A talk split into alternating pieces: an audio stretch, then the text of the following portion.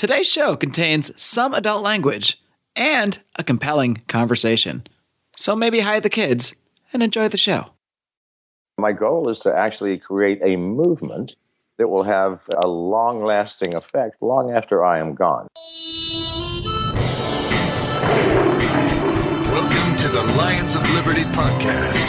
Here is your host, your guide, your shining beacon of liberty, Marc Clair. Welcome back, you Liberty Linguinis, to another episode of Lions of Liberty, your home for great conversations about the ideas of liberty. And we're sure going to have another one here today in this episode number 213. You can find the show notes featuring links to many of the things we discuss in the show over at lionsofliberty.com slash 213. Today's show is sponsored by Health Excellence Select, an incredible free market, affordable, legal alternative to your standard Obamacare corporatized insurance. To learn more, head over to lionsofliberty.com slash health. My guest today is a candidate for the Libertarian Party's nomination for president, which will be decided next weekend at the Libertarian National Convention in Orlando. He is, of course, very well known for his work as a technology entrepreneur. He's making his second appearance on this program since announcing his run for president, but it's his first time doing so specifically as a libertarian. I'm pleased to welcome back to the program Mr. John McAfee. John, are you ready to roar? Um, I'm going to take that as a resounding yes. Welcome back, John. Thank you. Great to speak with you again. And and like I mentioned, you know, last time we spoke a few months ago, you were running for president. You were doing so under the Cyber Party banner, but now you have found yourself in the Libertarian Party seeking their nomination. So why don't you just tell everybody how that went down? What prompted this move into the Libertarian Party? And why do you believe that your beliefs, at least somewhat closely, align with the beliefs espoused by libertarians?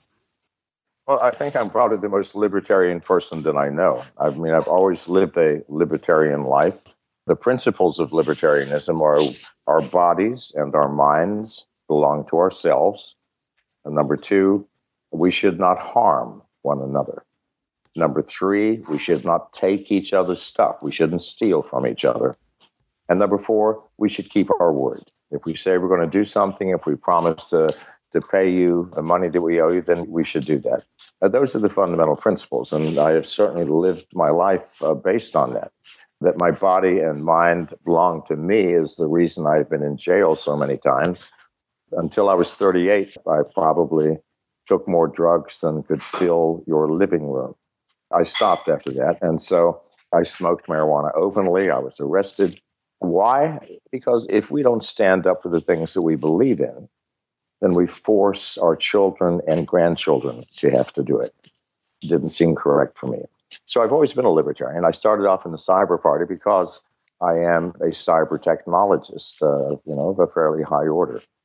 The Libertarian Party, um, various people had contacted me asking if I would be interested in joining them. I finally got a call in last December from a gentleman in Las Vegas named Brett Pojunis. He said, please fly out and talk to me.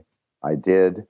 Our hearts were in the same place. Uh, we are certainly all libertarians in the Libertarian Party. So I joined. That's really interesting. So it was actually members of the Libertarian Party that sought you out, not the other way around. Because I, have seen some talk of people saying, "Well, maybe John McAfee just, you know, saw the Libertarian Party as an easier route to get on ballots, and he's just using the LP for that." So um, you would just quickly dispel that by saying they're the ones that sought you out, not the other way around. Right, and the reason I didn't seek them out is because at that time, and I think even currently, there is nothing on the libertarian platform about cybersecurity. it's my life work. But like Brett said, you know, in any exchange, both parties benefit. So what the Libertarian Party got uh, was someone who truly understood cybersecurity and could create a platform, which is what I'm in the process of doing for them now.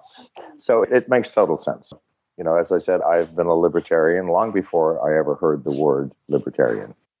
Now, how did you first get to know Judd Weiss? Because you did announce him as your running mate. He's been around this liberty movement for quite some time, very well known. Uh, obviously, many people know him just for his amazing photography, but he's also a really great philosophically and a really great guy. I, I know him out here in Los Angeles. So, how did you end up partnering up with Judd Weiss, and, and why did you decide to ask him to run with you? Well, I went to Judd's house for a fundraiser in Southern California got to talking to him. And then Judd is one of the brightest people that I've ever met. And, um, you know, if there's one thing I believe in life, is that uh, with sufficient intelligence, anything can be accomplished. So uh, I asked him on the spot, he accepted. Wow, so I didn't realize that because I know he made the announcement at that fundraiser. So you made that decision on the spot and, and he accepted right then and there, huh? Yes, he did. Like I said, we spoke for maybe 10 minutes, and that was enough for his brilliance to uh, shine through. Yeah, and Judd has really put out some, I got to say, some fantastic videos for your campaign. And to me, the videos seem to focus not so much on why John McAfee is a great guy or a great candidate or anything like that, but more so on why we need to think differently about why people need to break out of their current molds. It's really much more of a broad message. Is that a concerted effort on the part of yourself and Judd Weiss to really try to grow a movement here more than just simply, you know, elect somebody president? Oh, absolutely. I think the thing that raises the shackles uh, uh, in me more than anything else is when people get up there and say, vote for me. Well, you know, why don't you don't save those words and actually do something and act in a way that, that I can decide whether I want to vote for you? Uh, the man who says, vote for me or look at me or I'm here generally is someone looking for power, looking for attention. And it's not what we want in our politics. I think my name only comes up at the very end and only for a second or two right next to Judd's. So, no, my goal is not to promote myself. I, my life and my words here on your radio station, I think, are sufficient. My goal is to actually create a movement that will have a long lasting effect long after I am gone.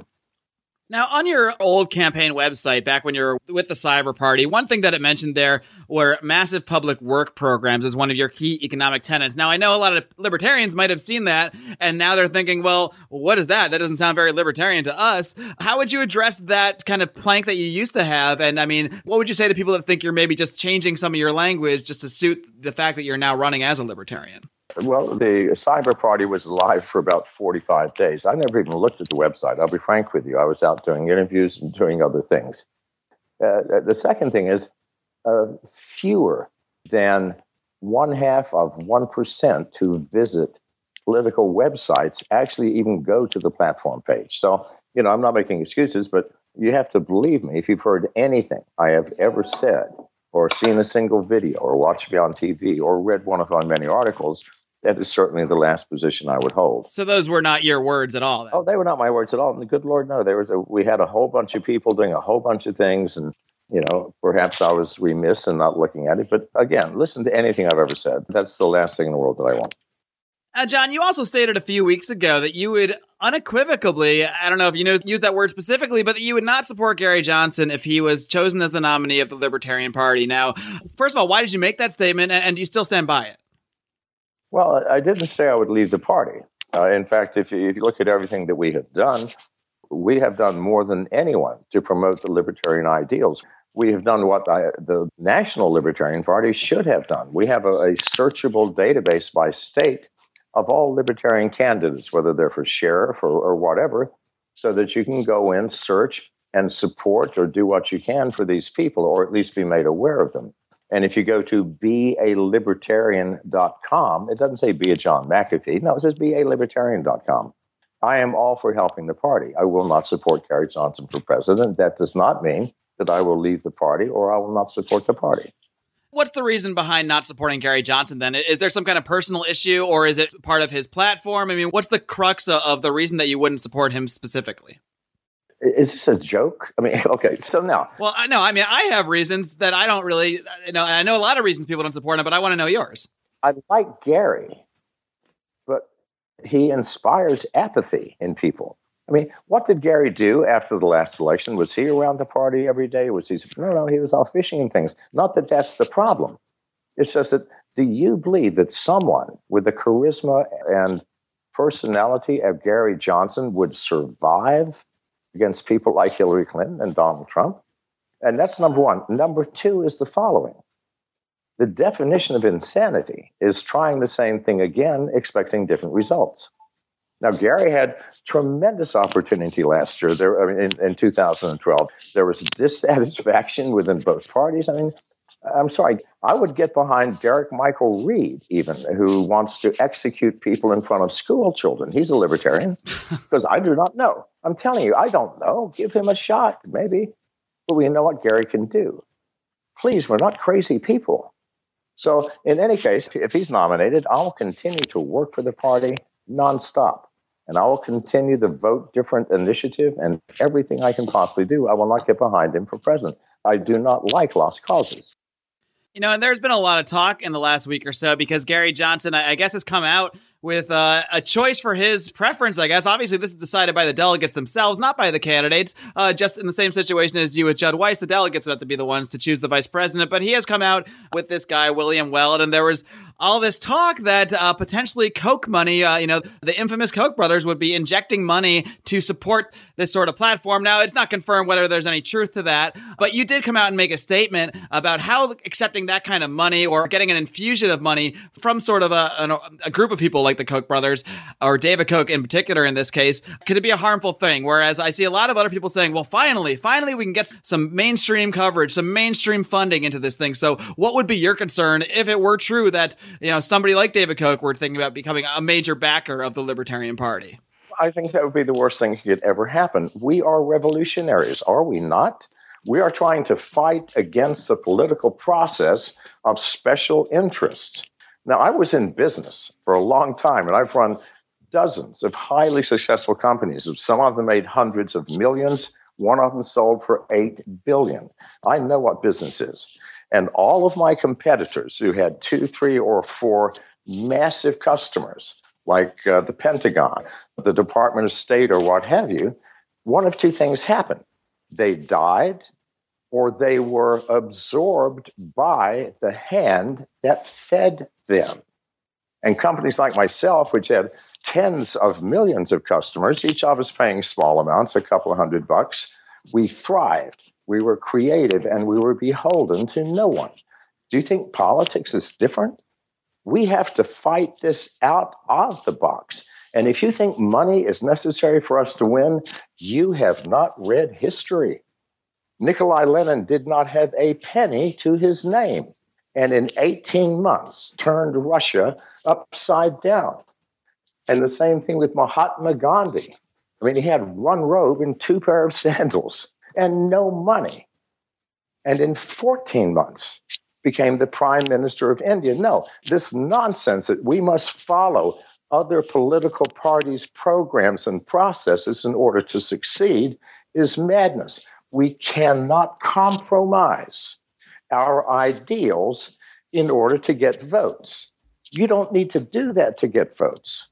A revolution is exactly what it means, where people who believe that they think these things are of value, strong issues. I want public education. I want standard education. It's all bullshit. If you show them the reality of themselves and their relationship to the political system in which they live. So, no, I'm not compromising. And if in fact there's that much money, God help us all. If you became the nominee and you were approached by David Koch saying, John, I like a lot about what you're saying. I know you have issues with taking money from us, but I want to get behind this campaign, what would you say? I would say, go away. Who do you think you are? What are you trying to pull? What is your goal here? Uh, seriously. I mean, McAfee Inc., which sold for almost $8 billion, I refused large government contracts because I knew the instant that I did that, I would have agents living in my offices, advising me, urging me, asking me and ultimately telling me I refused every single contract over $100,000. And I was offered by the Department of Defense a $250 million contract. And I said, no, no, you can't live this way. In business, you can't do it. And certainly in politics, if you have principles, values, and ideals, it can't be done. You know this. Your listeners know this. We are not stupid people. Please, everyone. We have to win this out of the box. When you say win this, John, are you referring to sort of a broader sense of a greater revolution? I mean, or are you speaking more towards winning the presidency? I mean, how would you define winning, I guess? Winning the presidency by itself will bring us nothing. We have to win everything.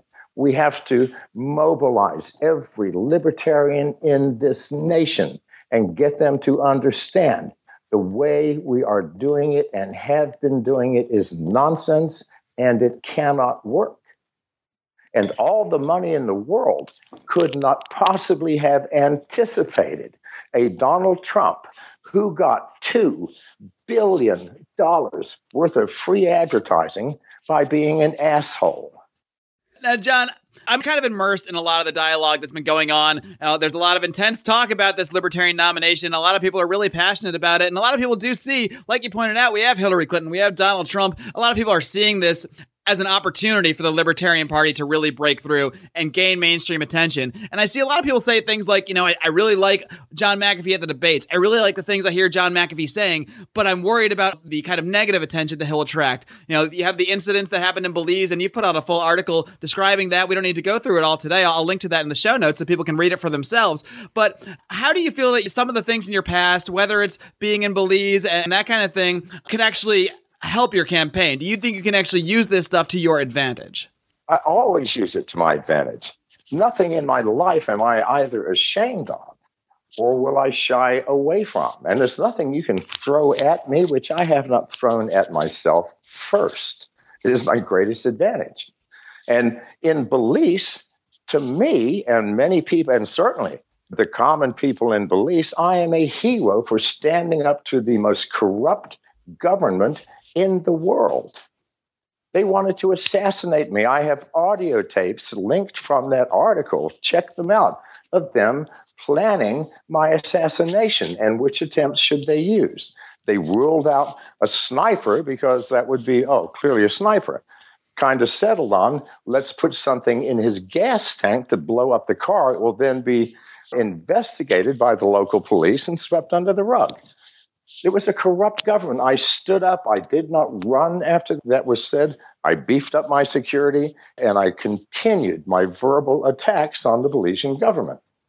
I've been in jail many times. Why? Because my body and mind belong to me, just like yours does to you. I smoked weed openly in front of police more times than I can count and went to jail more times than I can count accordingly. Why? Because if I didn't, my children and grandchildren would have to be the ones standing up. So I refuse to back down. So I don't know. Is it a negative? Doesn't really matter. If we are having a revolution of thought, of ideals, of politics, of government, then please look at history and see those who overcame. Nelson Mandela spent 40 years in prison for, quote, heinous crimes at that time. Well, he ended up being the ruler of South Africa. So please, it is your perspective. You are thinking about what might be, and you're letting that influence what is. The world doesn't work that way, my friend. Well, John, I need to take a minute out to influence my listeners to look into an alternative to their standard health insurance. I've got a few more questions for you in just a moment, including a few from fans of the show. But first, I want to tell you guys out there a little bit more about our great sponsors at Health Excellence Select. Now, I don't know about you guys, but I purchased my own health insurance. So, personally, I was hit by some serious sticker shock after the implementation of Obamacare. My deductible more than doubled, my premium shot through the roof, and I'm just sitting here thinking, what am I actually getting for this? I'm a healthy guy. I don't go to the doctor. I really hadn't even been to a doctor for any major medical problem in years and years and years. So why would I spend hundreds and hundreds of dollars a month and then have to spend six or eight thousand dollars in deductibles before I even see a dime of coverage for my healthcare? It just didn't add up. And it doesn't add up. It doesn't add up for most of us. But luckily, there is an alternative out there now. It's an alternative known as health sharing. And health sharing is simply awesome. I've gotten paid for every single medical bill I've submitted in full, 100%. This is not a joke. After I spend $500, I get everything else back. And our friends at Health Excellence Select have kicked it up a notch. They'll do all the work for you. They will find your doctors, they will set appointments for you, they'll provide you 24 7 access to doctors via Skype, so you don't even need to go to a doctor or pay a dime half the time. Health Excellence Select is truly revolutionary, and you guys are doing yourselves a disservice if you do not look into this amazing alternative to your standard corporatized Obamacare health insurance. You can learn more by heading over to lionsofliberty.com slash health, or if you're ready to sign up, you can directly call my representative, Jeff Cantor, at 440-283-6849. Tell him Mark from Lions of Liberty sent you. There was a recent debate in Las Vegas hosted by Penn which is airing on the Blaze. And uh, one question that you were asked, I found really interesting because it's really right in your wheelhouse when you were asked about national security. And I was sure you were going to bring up cybersecurity, but instead you merely answered laziness. So can you explain why you gave that answer and what exactly you meant by that? Because they gave me five seconds to answer. I can't possibly explain cybersecurity in five seconds but everybody understands that it is laziness of each and every one of us that has put us here. You are sitting in a chair on a radio show. You could just as easily be naked walking in the street with a sign that's doing something. We're lazy. We have these cell phones that remember everything, our calendars, the phone numbers of random people. We have become lazy. So, yes, that was the best I could do in five seconds. And if you think laziness is not a serious problem and is not part of the cause of the chaos that we are in, then look in the mirror. All right, John. Well, I've got a couple more questions from you that come from listeners of this program, uh, members of our private Facebook group, the Lions of Liberty Forum. They've put out a couple questions for you that I want to give you. I'll give you more than five seconds to answer them before we end the show here. But uh, first one comes from Adam Choit, and he wants to know if you do not become the Libertarian Party's nominee for president, will you do things to remain politically active and to continue to promote the cause of liberty beyond this election? You have kind of addressed that a little bit, but would you like to expound on what you would do if you do not receive the nomination of the Libertarian Party? If I do not receive the nomination, I will fully back my own Vote Different initiative. You can link to that page on bealibertarian.com and you will see the things that we are doing. I will fully back this. I will fully back this movement. How can I not back what I am? And how can I not help those who see the world and believe the same concepts that I do? So, of course, I'm going to stay. John, as you know, uh, Bernie Sanders has gained a lot of traction uh, in this election cycle and at least inspired a lot of people. And one of the things that he has pounded on is this issue of higher education. He obviously has one take on the issue that the government should just supply it for everybody. But John Odermatt wants to know what your plan is for, quote, fixing higher education without, you know, a catastrophic bursting of this higher education bubble. First of all, I think in America, higher education is an oxymoron. We are near the bottom of the barrel when it comes to education. So to call it higher is an exaggeration. Number two, the Department of Education, which is sucking up just under $100 billion a year, had a charter to set standards. Two people who are smart and sitting alone in a room could do that. But here is the issue with education in America this standardization is madness. If I am a corn farmer in Kansas and I want to learn my father's business, then what I need to learn is radically different than the son of a stockbroker in lower Manhattan who wants to be a stockbroker.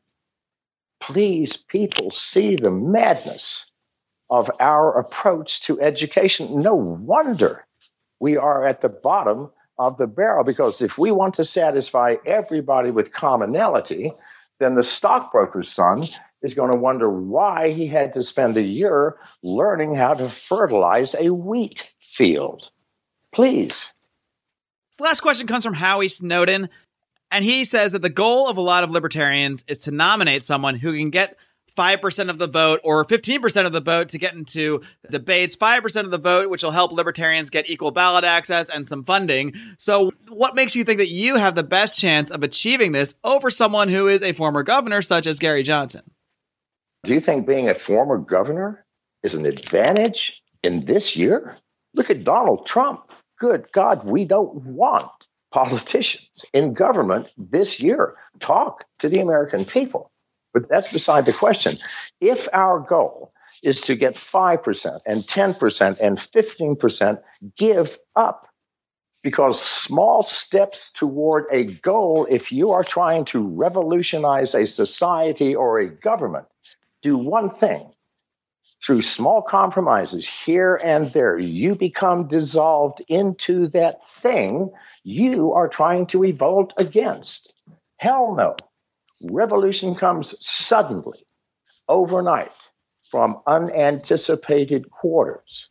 So please, please. And when you said so we can get government money, good God Almighty. Are we socialists now? That's one that makes my eyes roll every time I hear it. To be honest, I mean, I mean, we have libertarians worrying about getting government money. Really, getting funding. Please see the nonsense and absurdity, and how laughable it is to people on the outside that we are trying to give a message to.